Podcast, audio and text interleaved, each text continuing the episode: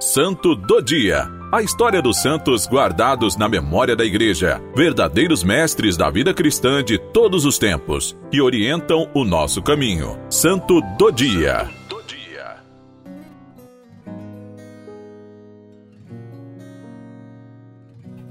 Olá, meu irmão, minha irmã.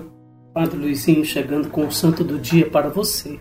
4 de maio celebramos a memória de São Floriano. O mais antigo registro sobre Floriano foi encontrado num documento de doação datada do século VIII, através do qual o presbítero Reginolfo oferecia para a igreja algumas propriedades de terra, dentre as quais as do lugar aonde foi encontrado o precioso Marte Floriano. Floriano viveu na cidade de Manten, próxima de Cannes, Alemanha. Na época, Diocleciano era o imperador e Aquilino o comandante do exército romano na região do Danúbio, atual Áustria, onde existiam numerosas colônias do império e vários batalhões de soldados que faziam sua defesa. Floriano era militar em um desses batalhões. Os legionários romanos cristãos foram muito importantes porque levaram a fé de Cristo às regiões mais remotas do Império Romano, pagando por essa difusão com a própria vida.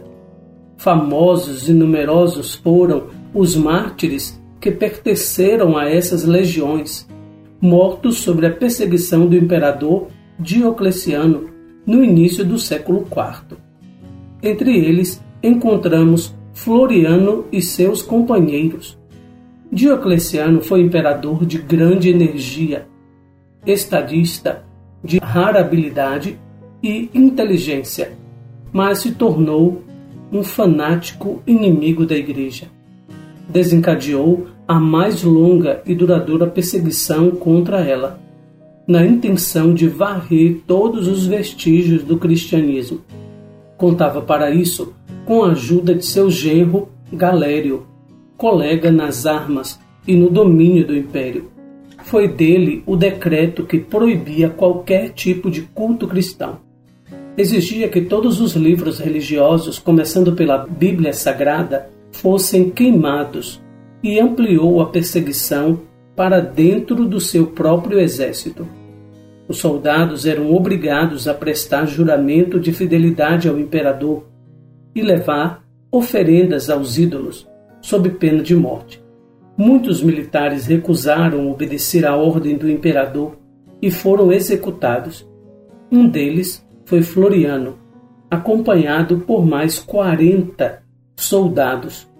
Eles se apresentaram ao comandante Aquilino do acampamento de Lorch, Áustria, para comunicar que eram cristãos e não poderiam servir ao exército do imperador.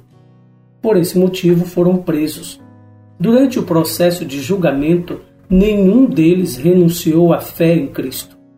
Foram condenados a serem jogados no rio Enes com uma pedra amarrada no pescoço.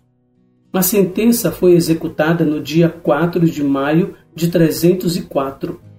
O corpo de Floriano foi recolhido por uma senhora cristã que o sepultou. No século VIII, sua veneração foi oficialmente introduzida na Igreja pelo Martirológio Romano, que manteve esta data para a festa litúrgica. No local da sua sepultura construíram um convento beneditino. Mais tarde passou para os agostinianos, que difundiram a sua memória e a de seus companheiros.